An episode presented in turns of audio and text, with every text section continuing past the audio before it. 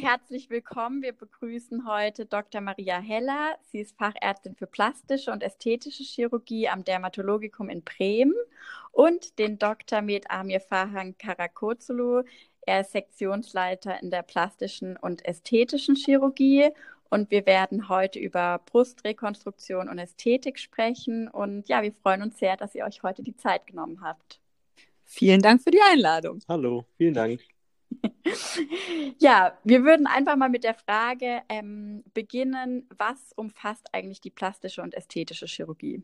Ja, für die meisten äh, Menschen ist äh, plastische Chirurgie ja meistens nur Ästhetik oder wie man landläufig sagt, Schönheitschirurgie. Da stellen sich bei uns schon immer so ein bisschen die Haare auf, weil das wollen wir auf gar keinen Fall sein, weil Schönheitschirurgie ist ja in Deutschland kein geschützter Begriff und ähm, wir als Fachärzte für plastische und inzwischen heißt es ja auch und ästhetische Chirurgie, ähm, ja, umfassen viel, viel mehr als eben nur in Anführungsstrichen die Ästhetik es ist so, dass wir, das ist auch das, was unsere Fachgesellschaft postuliert, immer sagen, dass unser Fachgebiet auf äh, vier Säulen steht. Das ist zum einen die Handchirurgie, die auch vor allem in der Ausbildung einen relativ großen Anteil annimmt, je nachdem, an welchem Krankenhaus man ist. Dann äh, die rekonstruktive Chirurgie, also die wiederherstellende Chirurgie, das heißt ähm, Tumorrekonstruktion, ähm, aber auch Rekonstruktion eben der Brust ähm, nach äh, Tumoren als äh, dritte Säule eben die Verbrennungschirurgie. Das ist ganz vielen nicht bewusst, dass ähm, eben die Behandlung von Schwerbrandverletzten eigentlich primär in das Aufgabenfeld von uns plastischen äh, Chirurgen fällt und in den meisten großen Verbrennungszentren die Verbrennungsabteilungen dann auch in der Regel plastisch-chirurgisch betreut werden, auch was die Intensivmedizin eben betrifft.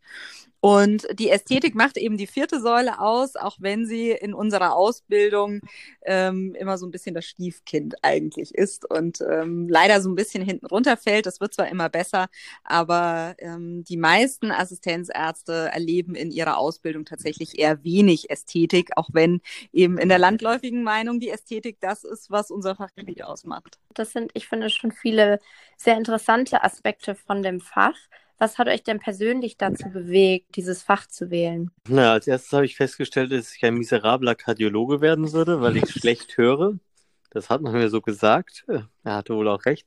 Ähm, Chirurgie war immer schon etwas, was ich gern gemacht habe, also mit den Händen arbeiten und tatsächlich am Menschen arbeiten und weniger an den Akten und ich mochte einfach dieses, ja, dieses, dass man sieht, was man geschaffen hat. Und gerade in der plastischen Chirurgie ist es einer der Fächer, wo man es am meisten sieht. Man, man formt und, und das ist ja häufig das Äußere. Also Maria und ich waren ja beide mal auch in der Unfallchirurgie tätig und da macht man zwar den Knochen schön und das macht auch Spaß, aber das ist für den Patienten eigentlich nicht sichtbar, was man da eigentlich gemacht hat. Während man in der plastischen Chirurgie, dadurch, dass man am Haut und, und am äußeren Mantel quasi arbeitet, ja auch wirklich unmittelbar sein Ergebnis sieht und der Patient auch dieses Ergebnis wahrnimmt. Und das macht wirklich Spaß.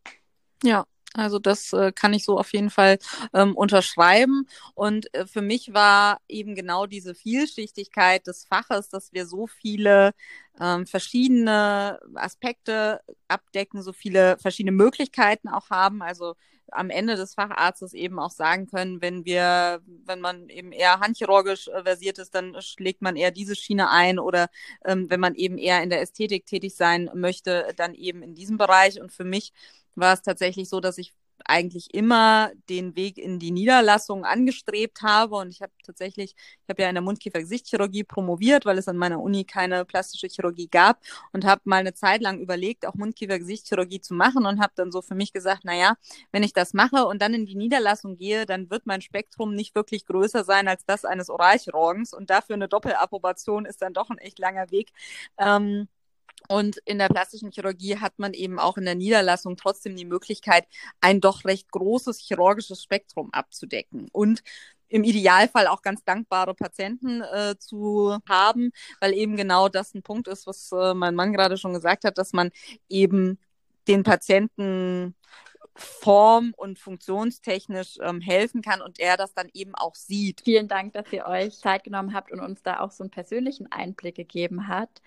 Um jetzt zur Brustrekonstruktion zu kommen, was sind denn Gründe, weshalb Rekonstruktion der Brust durchgeführt werden? Also im Grundsatz ist es ja ein Teil der heutigen Chirurgie oder Behandlung, besser gesagt, bei Brustkrebspatienten. Also es ist nicht nur den Krebs zu entfernen, ein Teil, sondern es ist auch die Form und die Funktion und auch das Körperbild der, der Frau wiederherzustellen, um dieses gesamte Kapitel Brustkrebs für einen Patienten auch zu einem Abschluss zu bringen. Viele Patienten leiden also wirklich darunter, dass wenn man ihnen zwar den Krebs entfernt hat, aber auch die Brust komplett amputiert hat, dass dieses Spiegelbild sich jeden Tag zu sehen und zu sehen, dass diese Narbe da ist und die Brust fehlt, ähm, eine ewige, ja, eine ewige Odyssee in ihrem Leben darstellt und auch eine ewiges, ja, eine ewige Erinnerung daran ist. Und deswegen ist das Kapitel der Brustrekonstruktion, des Wiederherstellens der Brust ähm, und damit auch der Weiblichkeit ein ganz, ganz wichtiges für diese Patienten, damit sie auch einen Abschluss finden können. Also natürlich ist eben Rekonstruktion in erster Linie der Fall nach Tumor, ähm, ganz selten zum Beispiel auch nach Verbrennung. Also da kommt wieder die Verbrennungschirurgie ins Spiel. Gerade wenn wir großflächige Verbrennung im Thoraxbereich ähm, haben, ähm, ist es äh, tatsächlich auch häufig so, gerade wenn das jüngere Patienten sind, dass dann auch das Brustwachstum darunter leiden kann, dass es dann zu Asymmetrien durch Unterentwicklungen kommen, weil der Narbenzug die Brustentwicklung ähm, negativ beeinflusst oder ähm, es eben Patienten sind, die eben aufgrund von Fehlbildungen, ähm, wie zum Beispiel Polan-Syndrom, auf einer Seite gar keine Brustanlage haben, also wo wirklich ähm, auch aus ähm, anatomischen Gründen heraus es äh, deutliche Unterschiede zwischen äh, der Brust gibt oder auch andere Fehlbildungen. Ähm, da sind natürlich Rekonstruktionen auch ähm, eine Möglichkeit und dann gibt es da ganz fließende Übergänge eben auch äh, zur Ästhetik. Und man muss ganz ehrlich sagen, auch wenn das ähm, häufig immer so ein bisschen abgetan wird äh, hinsichtlich äh, Brustvergrößerung, aber auch Brustverkleinerung, äh, ist das häufig eben trotzdem für die Patientin auch psychisch äh, eine durchaus belastende Situation. Und auch die haben, auch wenn es eher nur um den ästhetischen Aspekt äh, geht, einen, ja, einen enormen Benefit von diesen Operationen, weil sie ähm, eben auch für ihre, für ihr Selbstbild und auch auch für psychische Belange da durchaus von profitieren. Was ist denn, wenn ein Patient zu euch kommt und er sich beraten lässt? Habt ihr da irgendwelche wichtigen Beratungskriterien, auf die ihr achtet? Oder was sind da die Punkte, die ihr da ansprecht im Gespräch? Das ist natürlich immer so ein bisschen davon abhängig, warum ähm, kommt die Patientin zu uns. Für mich ist es tatsächlich ein ganz, ganz wichtiger Punkt, ähm, die Motivation. Also warum kommen die Patientinnen zu mir in die Sprechstunde? Also jetzt nicht nur zu mir persönlich, sondern grundsätzlich. Weil für mich schon wichtig ist, dass es ist trotzdem ein operativer Eingriff, der auch einen nicht unerheblichen Anteil an Risiken hat und der auch ähm, eine große Veränderung mit sich bringt. Und deswegen ist es ganz wichtig, dass ähm, die Patienten sich damit natürlich auseinandergesetzt haben. Dafür lassen sie sich ja auch beraten. Ähm, aber dass es eben ihr persönlicher Wunsch ist. Also dass es nicht aufgrund von, ich sage jetzt mal, Fremdbestimmung oder dass sie eben der Meinung sind, weil die gesellschaftliche Akzeptanz dann besser wäre oder sie durch Social Media getriggert sind oder was auch immer. Also dass ich, ich versuche schon im Gespräch herauszufinden, warum kommen diese Patientinnen denn zu mir? Das ist zwar äußerst selten, dass jemand äh, wirklich sagt, ja, ich, mein Mann hat mich hergeschickt, in Anführungsstrichen, oder ähm, ich äh, ne, fühle mich irgendwie durch die sozialen Medien getriggert. Ähm, aber das gibt es durchaus und das sind definitiv äh, keine guten Motivationen für, ähm, für so eine Operation. Und das ist für mich natürlich ganz, ganz wichtig. Und welche Erwartungshaltung haben die Patientinnen? Ähm, weil ich schon der Meinung bin, dass wir natürlich ähm, einem den ästhetischen Vorstellungen des Patienten Genüge tun wollen, aber wir trotz allem dabei auch nicht außer Acht lassen sollten, was passt individuell zu der Patientin. Und ähm, ich lehne tatsächlich auch Patienten ab, wenn ich der Meinung bin, dass das eben nicht zum übrigen äh, Körper, zur übrigen Konstitution passt, wenn das äh, vollkommen Größenvorstellungen sind, die meiner Meinung nach auch langfristig Beeinträchtigungen mit sich bringen können oder eben die Patienten Vorstellungen haben, die anatomisch bei ihnen aufgrund der Brustform oder ähnlichem nicht umsetzbar sind. Also da ist es mir schon wichtig, dass wir da realistische ähm, Erwartungshaltungen wecken und eben vielleicht Dinge, die nicht machbar sind, auch aufzeigen und äh, die Patientinnen dann auch verstehen, warum vielleicht dieses oder jenes nicht machbar ist. Das ist, glaube ich, auch äh, ganz, ganz wichtig, dass wir da nicht irgendwelche Illusionen schaffen, was ja gerade eben in, äh, durch Social Media sehr, sehr schwierig ist, weil die Patienten Bilder, Vorher-Nachher-Bilder sehen, ähm, die aber häufig nachbearbeitet sind, was man gar nicht nachvollziehen kann und wo sie einfach eine vollkommen falsche Erwartungshaltung dann haben. Und in der Brustrekonstruktion, oder jetzt wieder auf den Fall kommt, eine Patientin hat Brustkrebs und hat durch Brustkrebs jetzt ihre Brust verloren oder die Brust wurde stark beeinträchtigt. Da muss man ehrlicherweise sagen, meine meistens ersten Worte an die Patientin sind, wir werden das wieder verbessern können, aber Sie müssen eins wissen, Brüste sind Schwestern, aber sie sind keine Zwillinge. Das ist wirklich im Alltag auch, ja, auch bei gesunden Frauen sind die Brüste selten gleich. Und durch die moderne, ja, moderne plastische Chirurgie kann man wirklich zum Teil vieles schaffen. Man kann ähm, ja, Brust wieder komplett erstellen. Man kann sogar Brustwarzen wieder erstellen, die aussehen wie äh, das Gegenüber, schon täuschend echt, aber ohne Funktion in dem Fall. Jedoch am Ende ist es nie möglich, es so zu machen, wie es vorher war. Das muss man den Patienten im Vorfeld natürlich sagen, damit sie nicht die Hoffnung haben, ich könnte jetzt die Zeit wieder zurückdrehen und alles ungeschehen machen. Das geht tatsächlich nicht.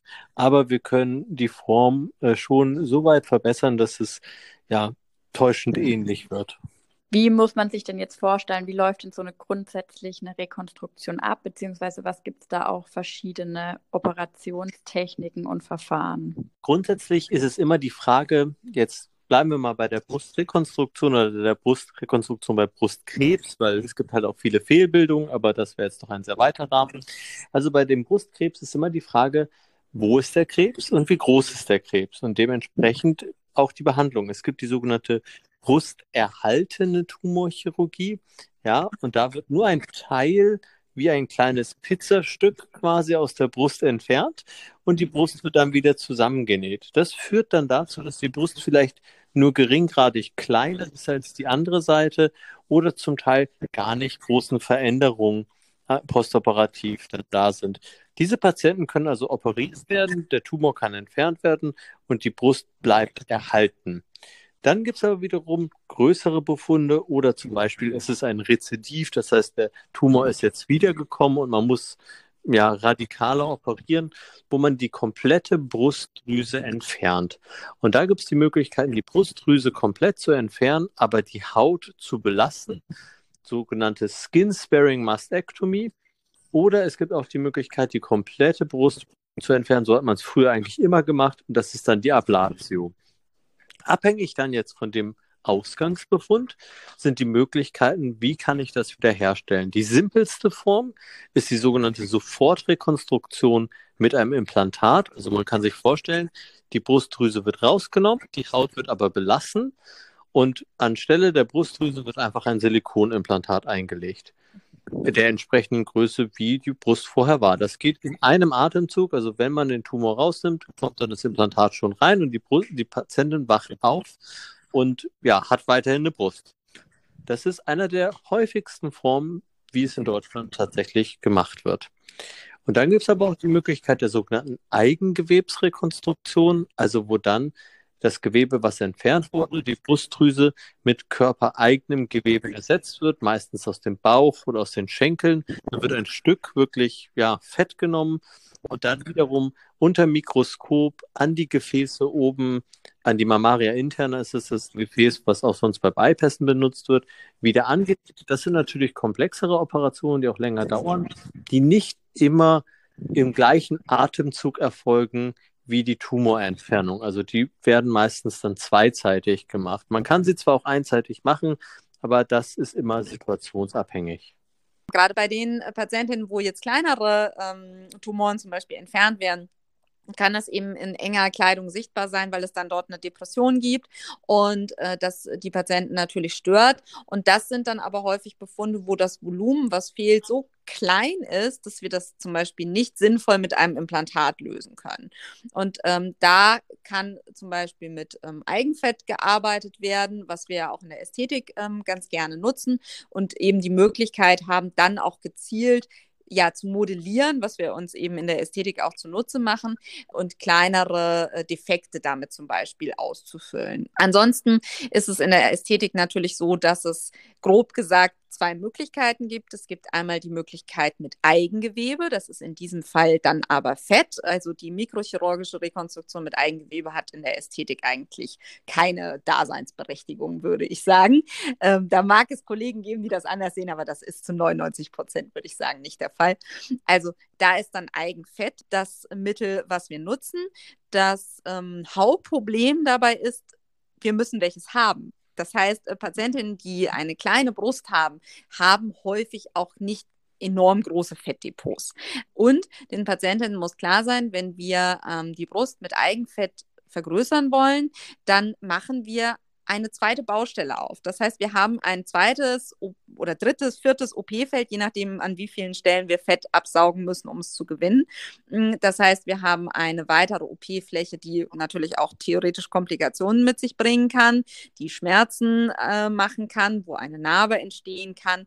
Und das muss einem klar sein und das macht die OP natürlich auch ein bisschen größer und zeitaufwendiger, ähm, was natürlich auch einen gewissen Kostenaspekt mit sich bringt. Aber der Vorteil beim Eigenfett ist natürlich, dass es körpereigenes Gewebe ist. Das heißt, man ähm, nutzt keinen Fremdkörper, der sich zum Beispiel potenziell entzünden könnte oder der eine Kapselfibrose ähm, nach sich ziehen könnte oder ähnliche äh, Nachwirkungen oder Komplikationen. Nichtsdestotrotz ist die Vergrößerung mit Eigenfett ähm, limitiert.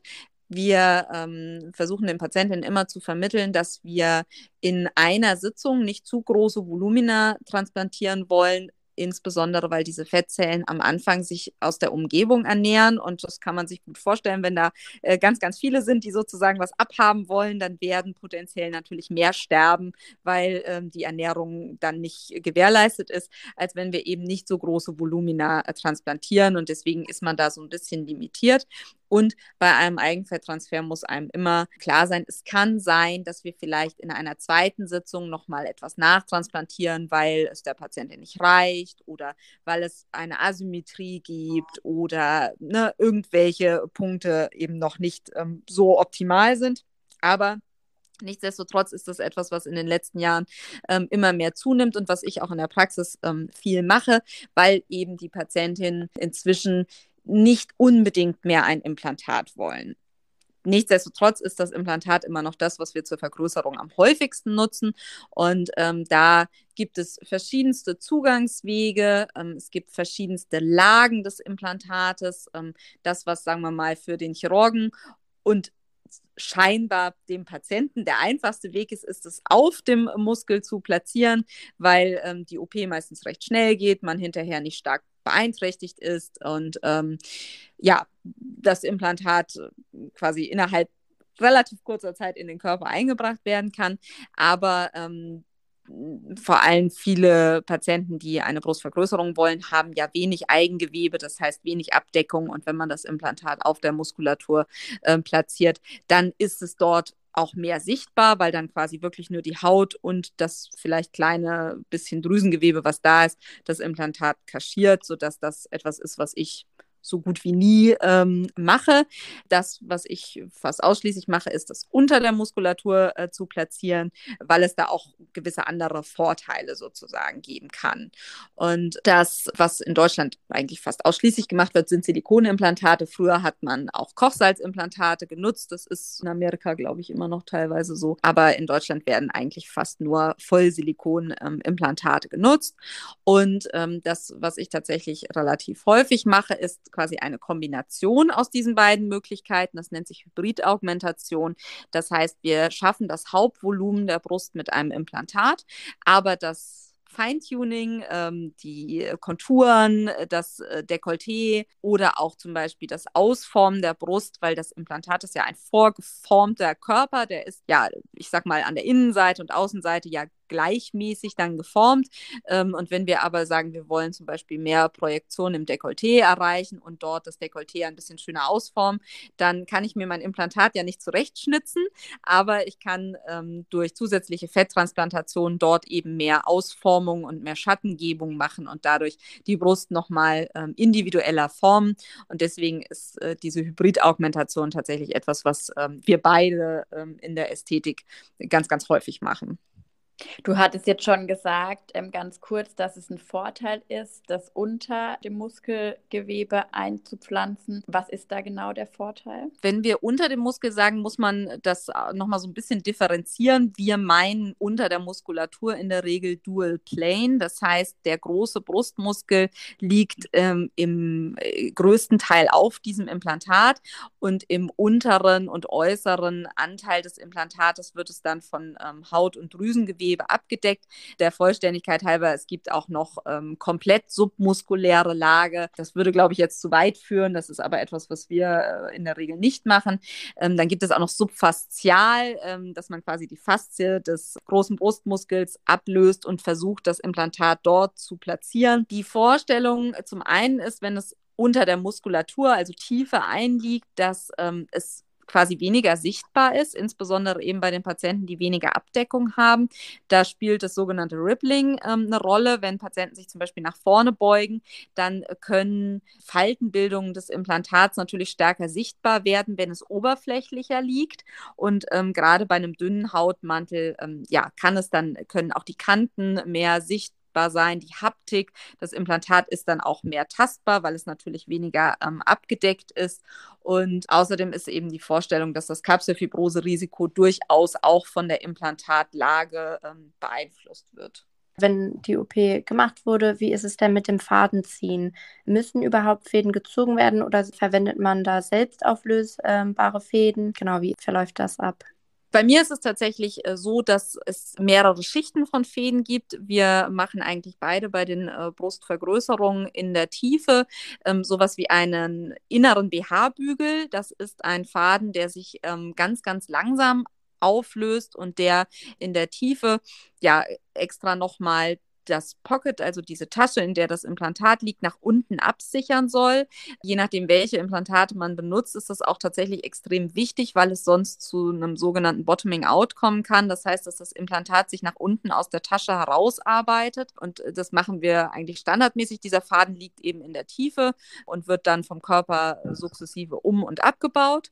Mm, dann wird quasi die nächste Schicht darüber auch mit Fäden genäht, die sich ähm, langsam auflösen auflösen. Ich mache es in der Regel auch so, dass ich die Haut mit einem ähm, selbstauflösenden Faden nähe den ich ganz gerne aussteche und dieser Knoten äh, wird von mir dann so nach 14 Tagen einfach abgeschnitten.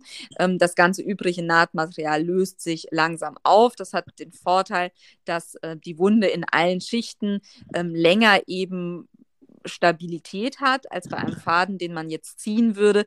Der ähm, macht zumindest in der Schicht, in der er dann liegt, ähm, äh, eine Stabilität, solange er da ist. Aber wenn man ihn zieht, äh, dann ist diese äh, Stabilität eben weg. Dann sind nur noch die Fäden, die darunter sind, ähm, anteilig an der Stabilität und das kann ja, die Narbe natürlich äh, negativ beeinflussen. Und wir haben da ja durchaus eine gewisse Spannung, weil wir haben da ja auch Volumen eingebracht. Ähm, und wir wollen ja, dass die Narbe gut heilt und idealerweise wenig bis unsichtbar in der Unterbrustfalte liegt, wenn man das denn über die Unterbrustfalte macht, was bei uns aber meistens der Fall ist. Auch in der rekonstruktiven Chirurgie legen wir Wert auf schöne Narben. Ähm, das heißt, ähm, letztlich ist ja die Narbe so ein bisschen die Unterschrift des plastischen Chirurgen oder der Chirurgin. Und ähm, also auch in den Rekonstruktionen wird eigentlich ja, zu 90 Prozent nur mit äh, selbstauflösenden Fäden gearbeitet, sodass kein Fadenzug notwendig ist. Auch da wollen wir natürlich am Ende ein schönes Ergebnis hinterlassen, schöne Narben hinterlassen und die werden dann intrakutan, wie es heißt, also in der Haut fortlaufend genäht mit einem selbstauflösenden Faden. Was vielleicht da ähm, auch nochmal ganz mhm. interessant ist, gerade zum Beispiel bei den Ästhetikpatienten. Patienten haben ja immer vor zwei Dingen Angst. Das ist einmal Fäden ziehen, das ähm, fällt dann ja schon mal weg. Den Knoten abschneiden, das tut jetzt nicht wirklich weh. Aber Menschen, die schon mal operiert wurden, vielleicht auch schon mal unfallchirurgisch operiert wurden, die haben ganz große Angst, dass man denen eine Drainage einlegen könnte und dass man die womöglich rauszieht. Und das ist etwas, was wir versuchen zu vermeiden. Das, ich finde es immer, in der Medizin ist es äh, so Absolutismen sind immer schwierig, aber wenn es irgendwie geht, versuche ich keine Drainage einzulegen bei einer Brustvergrößerung, eigentlich auch bei den Brustverkleinerungen nicht. Aber bei der Brustvergrößerung spielt es tatsächlich auch ähm, jetzt mal unabhängig davon, dass die Patienten das nicht gerne haben, noch dahingehend eine Rolle, dass ähm, wenn wir diese Drainagen entfernen, bleibt da ja erstmal ein kleines Loch und das braucht ein bisschen Zeit, um ähm, abzuheilen. Also haben wir da theoretisch zumindest eine, eine Eintrittspforte und wir haben da ja einen Fremdkörper und wir wissen heutzutage, dass ähm, die Kapselfibrose auch durch Mikroinfekte getriggert wird. Das heißt, das sind jetzt keine Infekte, wo wir von Entzündung und Rötung und Eiter sprechen, aber scheinbar scheint so eine Mikrobesiedlung da auch eine Rolle zu spielen. Und demzufolge wollen wir natürlich alles, was irgendwie mit der Außenwelt kommuniziert, versuchen äh, zu vermeiden. Und deswegen ähm, ist es eben so, dass wir äh, die Implantate zum Beispiel auch mit einem, äh, das nennt sich Kellerfunnel, das ist ein spezielles Tool, das sieht ein bisschen aus wie eine Sahnespritztüte, ähm, einbringen, damit wir eben den Hautkontakt vermeiden, aber eben auch die Drainagen versuchen zu vermeiden, um eben das Risiko ähm, so gering wie möglich zu halten. Bei den Rekonstruktionen, Drainagen sind dann doch leider häufig noch notwendig. Genau, also bei den Rekonstruktionen haben wir meistens doch große Wundhöhlen. Die sind nochmal anders als wie jetzt bei der reinen Ästhetik. Ähm, da werden zum Teil auch Lymphknoten entfernt und da kann es halt zu Wundwassersammlungen kommen die wir irgendwie auffangen müssen. Und deswegen ist es bei den rekonstruktiven Patienten tatsächlich schon häufig der Fall, dass doch Drainagen eingelegt werden, aber die werden dann liebevoll gezogen. Ja, ohne Sog. Das ist doch schon mal schön. Wie verläuft denn im Anschluss die Nachsorge ab? Also sollte man das regelmäßig kontrollieren lassen? Ja, auf jeden Fall. Ähm, nehmen wir jetzt mal wieder unsere rekonstruktive Patientin die bleibt tatsächlich auch ein paar Tage länger im Krankenhaus. Also wenn es so eine freie Rekonstruktion mit eigenem Gewebe ist, was unter Mikroskop angeschlossen wird, solche Patienten sind schon eine Woche bei uns im Krankenhaus stationär, werden in dem Zeitraum natürlich überwacht, dass das, man muss sich vorstellen, dieses Gewebe ist wie eine Transplantation. Es ist eine Transplantation, nur eine körpereigene Transplantation und dementsprechend wird überwacht, dass das Transplantat auch gut durchblutet ist, die neu angeschlossenen Gefäße gut funktionieren und da ist eine gewisse Gefahr in den ersten Tagen gegeben, wo man darauf achten muss. Ähm, und dann so nach sieben Tagen ist eigentlich diese Gefahr nicht mehr da. Die neuen Gefäße sind dann ja, sicher verbunden und die Patienten sind dann häufig auch entlassfähig. Und dann äh, kommen aber trotzdem Nachfolgetermine. Meistens in Kombination mit den niedergelassenen Kollegen, die auch auf die Wunden gucken, die Gynäkologen, Chirurgen.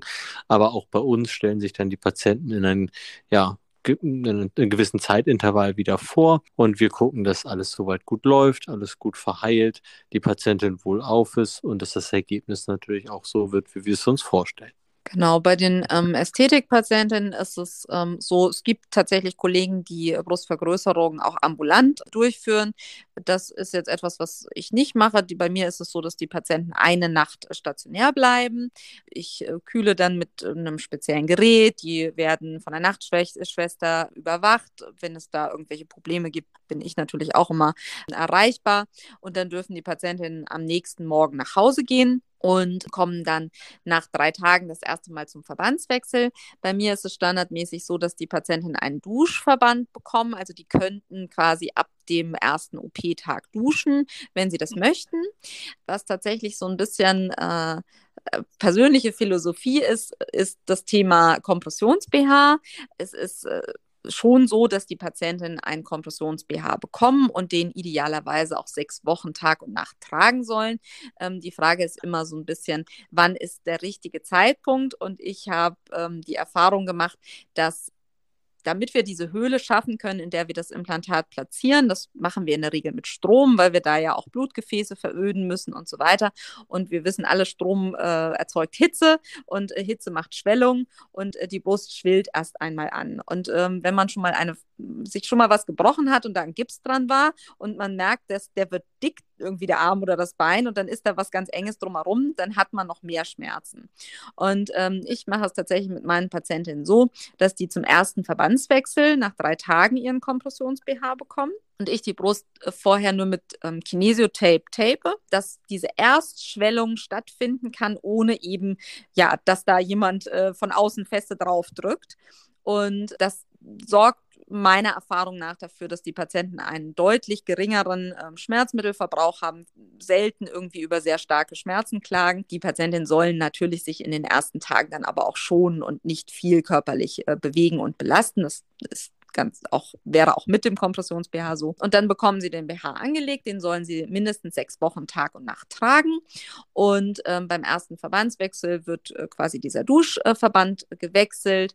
Und wenn wir eine Hybridaugmentation gemacht haben, dann wird an den Absaugstellen auch ähm, der, da sind auch kleine Duschpflaster drauf. Das wird natürlich einmal nachkontrolliert alles.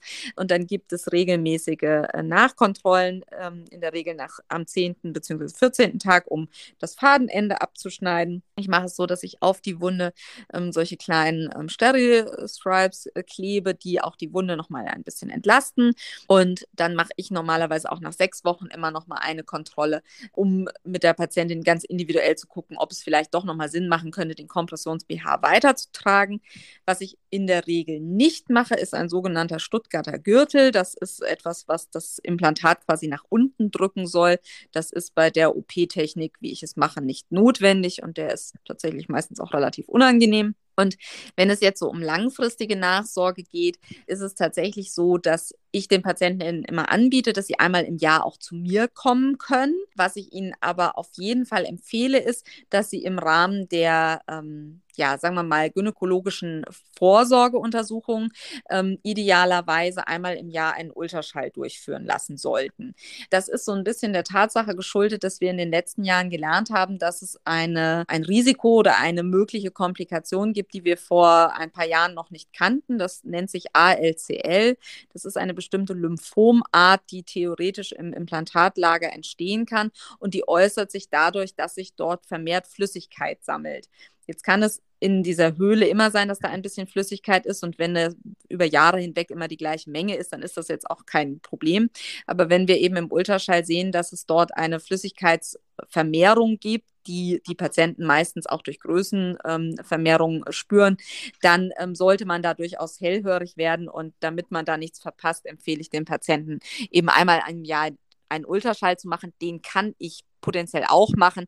Aber wenn man ohnehin das im Rahmen der Brustvorsorge macht, dann bietet sich das natürlich an. Und ich würde auch mal behaupten, dass die Gynäkologen das noch ein bisschen besser können als ich. Die können dann natürlich auch die Brustdrüse gleich mit beurteilen. Und ansonsten ist es natürlich so, dass wenn es zu Veränderungen der Brust käme, äh, Stichwort zum Beispiel Kapselfibrose, dass es eine ähm, Verformung oder Beschwerden an der Brust gibt, dann machen wir natürlich auch äh, Kontrolluntersuchungen außerhalb eines regelmäßigen Turnuses. Gibt es denn jetzt etwas, was die OP und oder die Heilungszeit zusätzlich unterstützt, also zum Beispiel Vitamininfusion oder aber auch emotionale Unterstützung für die Patientin? Also bei den Ästhetikpatienten ist es mir tatsächlich immer ganz wichtig, dass die schon eine entsprechende Ausfallzeit einplanen. Ähm, das liegt natürlich auch immer so ein bisschen dran, was, was machen die beruflich, was für ein familiäres Setting haben die, haben die Kinder, wenn ja, wie alt sind die. Aber da sollte man sich gerade in den ersten Wochen auf jeden Fall Unterstützung holen, weil es natürlich auch da ein gewisses Nachblutungsrisiko äh, gibt. Und wenn man da in den ersten ähm, zwei Wochen, ich sag mal, zu viel will, dann kann das tatsächlich auch mal ein, ein Problem mit sich bringen. Und auch da ist es natürlich so, dass wenn man weiß, dass man irgendwie noch 100.000 andere Sachen machen muss, dann kann das den Heilungsverlauf sowohl durch körperliche Aktivität als auch durch mentale Belastung äh, negativ beeinflussen. Tatsächlich äh, gibt es äh, auch verschiedene Konzepte, dass man durch Infusionen die Wundheilung positiv beeinflussen kann. Das ist auch etwas, was ich mittelfristig in der Praxis äh, mit anbieten möchte, unter der Vorstellung, dass eben durch die Substitution von bestimmten Stoffen der Wundheilungsvorgang positiv beeinflusst werden kann. Ansonsten ähm, ist es tatsächlich einfach immer wichtig, dass die Patienten sich idealerweise an das halten, was der Chirurg ihnen äh, mitgegeben hat, weil eben nicht jede Technik für jede Nachsorge geeignet ist. Und deswegen ist das immer ganz ah, ganz trügerisch, wenn Patientinnen sich in irgendwelchen Foren austauschen und dann Patientin A sagt, aber ich mache das jetzt so und äh, dann macht Patientin B das vielleicht auch so, obwohl die Technik des Chirurgen dafür überhaupt nicht geeignet ist. Also da sollte man A, seinem Chirurgen, seiner Chirurgin vertrauen und B, idealerweise mit der auch irgend oder dem auch Kontakt haben. Und wenn man da unsicher ist, im Zweifelsfall nochmal nachfragen. Also meine Patientinnen bekommen immer ein, ähm, ein Merkblatt mit, wo eigentlich sowohl alles, was man prä- als auch postoperativ beachten sollte, aufgelistet ist und ähm, wo auch zum Beispiel nochmal Medikamente bzw. Nahrungsergänzungsmittel, die man ergänzend nehmen kann, um zum Beispiel die Abschwellung äh, positiv zu beeinflussen, ähm, aufgelistet sind. Und ähm, ich gebe dem Patienten auch nach dem Fadenzug immer eine Empfehlung, was man zur Narbenpflege noch ähm, optimierend beitragen kann. Aber das ist eben auch ganz individuell von der entsprechenden chirurgischen Technik abhängig. Deswegen kann man da nicht unbedingt immer so pauschale Empfehlungen aussprechen. Letztlich für die Patienten wichtig ist natürlich auch ein gesunder Lebensstil. Der ist tatsächlich auch gar nicht so unwichtig. Es gibt genügend Studien, die bewiesen haben, dass zum Beispiel Nikotinabusus mit einer höheren Rate an Wundheilungsstörungen einhergeht, weil die Mikroperfusion durch das Nikotin beeinflusst wird. Also das ist schon etwas, was man den Patienten auch mitgeben sollte, dass ein gesunder Lebensstil auch Einfluss haben kann auf die Heilung. Und äh, allen voran Rauchen ist da das größte Problem, aber auch eine gesunde Ernährung. Wer sich natürlich einseitig ernährt und dementsprechend Mangelerscheinungen hat, ähm, sei es Zink, Folsäure und Co., all das ähm, hat auch einen erheblichen Einfluss auf die Heilung sowohl die äußere als auch die innere Heilung. Das heißt, ähm, da kann man den Patienten unterstützen, aber vor allem sollte der Patient auch selber einen gesunden Lebensstil pflegen. Das sind auf jeden Fall wichtige Worte und entsprechen auch dem, was Julika und ich ganz gerne irgendwie in den nächsten Jahren sehen wollen würden. Es ist ja ein unheimlich interessantes Thema, über was wir jetzt gesprochen haben. Ich denke, wir könnten da auch noch viel länger drüber sprechen. Und das Thema jetzt so ein bisschen abzurunden, wo seht ihr denn die plastische und ästhetische Chirurgie in den nächsten Jahren? Wo geht die Forschung hin? Wie ist da so eure Meinung dazu? Das ist eine wunderbare Frage und auch eine, ein, ein Blick in die Glaskugel. Ich spreche jetzt aus meiner, meiner Perspektive erstmal im, im Gesundheitssystem und in den Krankenhäusern. Das ist schwierig. Also man muss ehrlicherweise sagen, das Gesundheitssystem spart natürlich an, an jeder Ecke. Wenn man jetzt in die Vergangenheit guckt und sagt, was hat sich denn geändert, um in die Zukunft blicken zu können, dann muss man sagen, es hat sich sehr viel geändert. Vor 20 Jahren wurden Brustverkleinerungen standardmäßig von der Krankenkasse bezahlt, ohne Wenn und Aber. Auch Brustfehlbildungen und auch ungleiche Brüste wurden bezahlt. Es gab früher auch Zeiten, wo sogar eine kleine Brust ein Argument war, warum Frauen über die Krankenkasse eine Brustvergrößerung beantragen konnten. All das ist heute unvorstellbar. Ja, das heißt, ähm, diese Argumente zählen heute nicht mehr. Die Ästhetik spielt in der heutigen kassenärztlichen Medizin keine Rolle, sondern es geht um Form und Funktion. Ja, und da ist wirklich noch die Brusttumorchirurgie, also die Wiederherstellung nach Brustkrebs, einer der wenigen Ausnahmen, wo tatsächlich die Ästhetik im Vordergrund steht, also das Wiederherstellen der weiblichen Brust auch im Rahmen der Schönheit. Alles andere, sagen wir mal zum Beispiel bei Frauen, die extrem große Brüste haben, eine sogenannte Gigantomastie, oder Makromastie, da geht es nicht darum, dass die nicht schön sind oder dass die störend sind. Das spielt für die Krankenkasse keine Rolle. Das sind psychische Aspekte. Und da wird heute gesagt, ja, dann such dir doch einen Psychologen. Sondern da geht es um die medizinische Indikation, dass aufgrund des Gewichtes der Brust die Patientin körperlich eingeschränkt ist, also Rückenschmerzen hat, Probleme mit der Körperhygiene hat. Das sind also die Argumentationen, bei denen man in Ausnahmefällen heute noch so eine Operation genehmigt bekommt, zum Beispiel eine Brustverkleinerung. Aber sagen wir mal alleine, dass die Brüste nicht gut ausschauen oder es eine Fehlbildung der Brust ist oder die Brüste ungleich sind, all das ist heute nicht mehr als kassenärztliche Leistung zu werten. Und das lässt einen natürlich so ein bisschen düster in die Zukunft blicken, was das bedeutet. Wenn man natürlich mal in andere Länder schaut, sehen wir zum Beispiel die USA oder Lateinamerika, da wird nur die Tumorchirurgie bezahlt, also das Entfernen des, des Krebses. Das ist Teil der kassenärztlichen Leistung. Und wenn man nun mal einen Brustaufbau haben möchte, dann ist das ein Privatvergnügen. Ich hoffe natürlich nicht, dass es so kommt, weil ich das schon als sehr wichtig empfinde. Gerade bei der Brustkrebschirurgie empfinde ich das als einen sehr wichtigen Teil, weil ich das persönlich auch in den ganzen Erfahrungen mit den Patienten, die ich hatte, bemerkt habe, wie wichtig dieser, dieser Part und wie wichtig diese Rolle des Wiederherstellens des Körpers für die Patienten ist. Das war mir vorher selber gar nicht bewusst, bevor ich das so ähm, ja, tagtäglich erlebt hatte. Aber ich könnte mir vorstellen, dass das tatsächlich in der Zukunft schwieriger wird und nicht, nicht mehr so ohne Antrag genehmigt wird. Was so den Ästhetikzweig betrifft, das, also es gibt, sagen wir mal, sagen wir mal, meine Wunschvorstellung. ich habe das ja eingangs schon gesagt, dass äh, Ästhetik so ein bisschen das Stiefkind ist. Und ähm, das ist aber natürlich schon, man merkt das auch in unserer Fachgesellschaft, dass es, äh, dass es sich jetzt so langsam dahin bewegt, dass ähm, Ästhetik natürlich auch mehr gesehen wird, auch in unserer Fachgesellschaft und das auch als immer wichtiger erachtet wird. Ich würde mir wünschen, dass es auch wirklich in der Facharztausbildung mehr ähm, Eingang findet. Das ähm, steht und fällt allerdings mit Weiterbildungsermächtigungen und der, den Möglichkeiten auch, ähm, da überhaupt ja, Weiterbildungsoptionen zu schaffen grundsätzlich auch für die Qualität und damit auch die Sicherheit der Patienten ähm, wäre es aber extrem wichtig. Und das ist, äh, jetzt will ich auch nicht ganz düster sein, ist aber tatsächlich ähm, ein Problem in Deutschland, weil eben, wie ich initial schon gesagt habe, Schönheitschirurgie ja kein geschützter Begriff ist und ähm, es in Deutschland per se möglich ist, auch theoretisch ohne eine wie auch immer geartete chirurgische ähm, Weiterbildung operativ tätig im Privatbereich zu sein.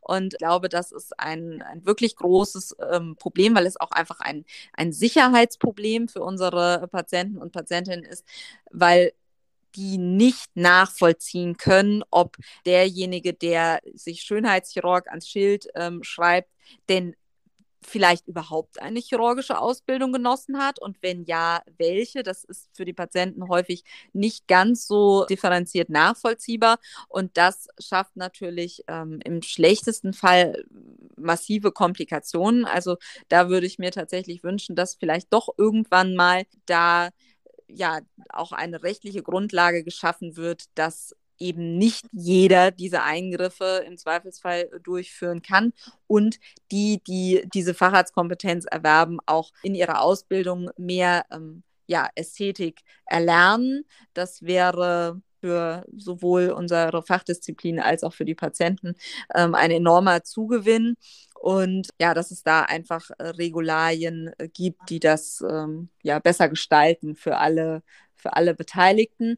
Was ich mir und was in anderen Ländern durchaus schon der Fall ist, durchaus auch vorstellen kann, ist, dass es mehr Subspezialisierungen geben wird. Das heißt, dass äh, im Moment ist also Ästhetik ist ja schon auch in sich ein schon sehr, sehr großes Feld geworden und auch ich führe zum Beispiel bestimmte ästhetische Operationen nicht durch, weil ich sie einfach nicht gelernt habe und auch der Meinung bin, wenn man die durchführt, dann sollte man die wirklich auch häufig durchführen. Ähm, und ich glaube, dass wir ähm, langfristig schon eher in diese Richtung kommen werden, dass es mehr Spezialisierungen gibt, dass eben gerade im niedergelassenen Bereich nur noch äh, bestimmte Teilaspekte der Ästhetik behandelt werden, äh, dass eben ein Chirurg Chirurg eben primär Brustchirurgie macht und einer eben vielleicht mehr Lidchirurgie und nicht mehr jeder das gesamte Spektrum ähm, anbietet. Das könnte ich mir schon vorstellen. Und was ich mir eben wünschen würde, ist, dass unsere Assistenten ähm, unseren Facharzt zu schätzen wissen, weil tatsächlich hat man das Gefühl, dass eben viele in diesen Ästhetikbereich möchten und dass aber die Motivation, auch unsere anderen Säulen des Fachgebietes zu erlernen und zu durchlaufen, nicht mehr ganz so stark gegeben ist. Und auch wenn ich eben primär in der Ästhetik tätig bin, bin ich tatsächlich sehr, sehr dankbar, auch die anderen Teilbereiche meines Fachgebiets Fachgebiets erlernt zu haben. Zum einen, weil ich theoretisch natürlich auch die Möglichkeit hätte, aus der Niederlassung wieder in andere Teilbereiche zu gehen, aber weil auch für die Ästhetik das Erlernen vieler Kompetenzen aus den anderen Säulen ganz, ganz wichtig ist und unsere Patienten auch in der Ästhetik davon profitieren und deswegen es eben keinen Sinn macht, äh, zu sagen, ja, ich ich will ja nur Ästhetik machen und alles andere muss ich nicht lernen. Ähm, das, äh, unser Fachgebiet ist eben viel mehr als das und es äh, ist schade, wenn man eben die anderen Teilbereiche nicht erlernt. Das sind sehr, sehr schöne Punkte, die ihr da angesprochen habt. Ja, auch für uns angehenden Mediziner, und da fragen wir gerne euch auch nochmal, was würdet ihr uns denn auf den Weg geben? Wie Maria schon gerade gesagt hatte, alles, was immer verlockend klingt und einfach klingt, ist häufig nicht gut. Heutzutage ist Ungeduld etwas, was ich häufig bei den angehenden jungen Kollegen sehe. Vielleicht auch getriggert durch Social Media und der neuen Work-Life-Balance und was es nicht alles gibt. Das Leben war langsamer und geduldiger. Und Chirurgie, egal welche Art der Chirurgie, ist etwas, das erlernt man mit Zeit, indem man es macht indem man es viel macht. Das ist ein Handwerk und bei jedem Handwerk gehört Übung dazu und Zeit. Ja? Und wie mein erster Chef mir mal gesagt hat, Herr Garagoslu, wollen Sie ein Diamant werden? Und ich ihn komisch angeguckt habe und gedacht habe, okay, stellt er mir jetzt einen Heiratsantrag oder was wird das hier? Und dann habe ich gesagt, äh, ich kann Sie nicht so ganz verstehen. Was meinen Sie? Also wissen Sie, wie Diamanten entstehen? Und ich so, nee, keine Ahnung. Dann hat er gesagt, mit Zeit, und sehr viel Druck. Es gehört Fleiß dazu, es gehört ja Passion und das alles muss man wirklich tagtäglich immer wieder haben und bringen, um am Ende exzellent zu sein und eine gute Versorgung zu machen und für die Patienten natürlich das Bestmögliche jeden Tag rauszuholen. Und das muss einem im Vorfeld bewusst sein. Es ist schon sehr, sehr viel Dedication. Also, ja. also es ist tatsächlich dann wieder das, was man immer sagt, es ist kein Beruf, sondern eine Berufung. Chirurgie ist wirklich zeitintensiv. Es hört nicht nur auf in dem Moment, wo man die Naht gesetzt hat, sondern es ist viel, viel mehr als das.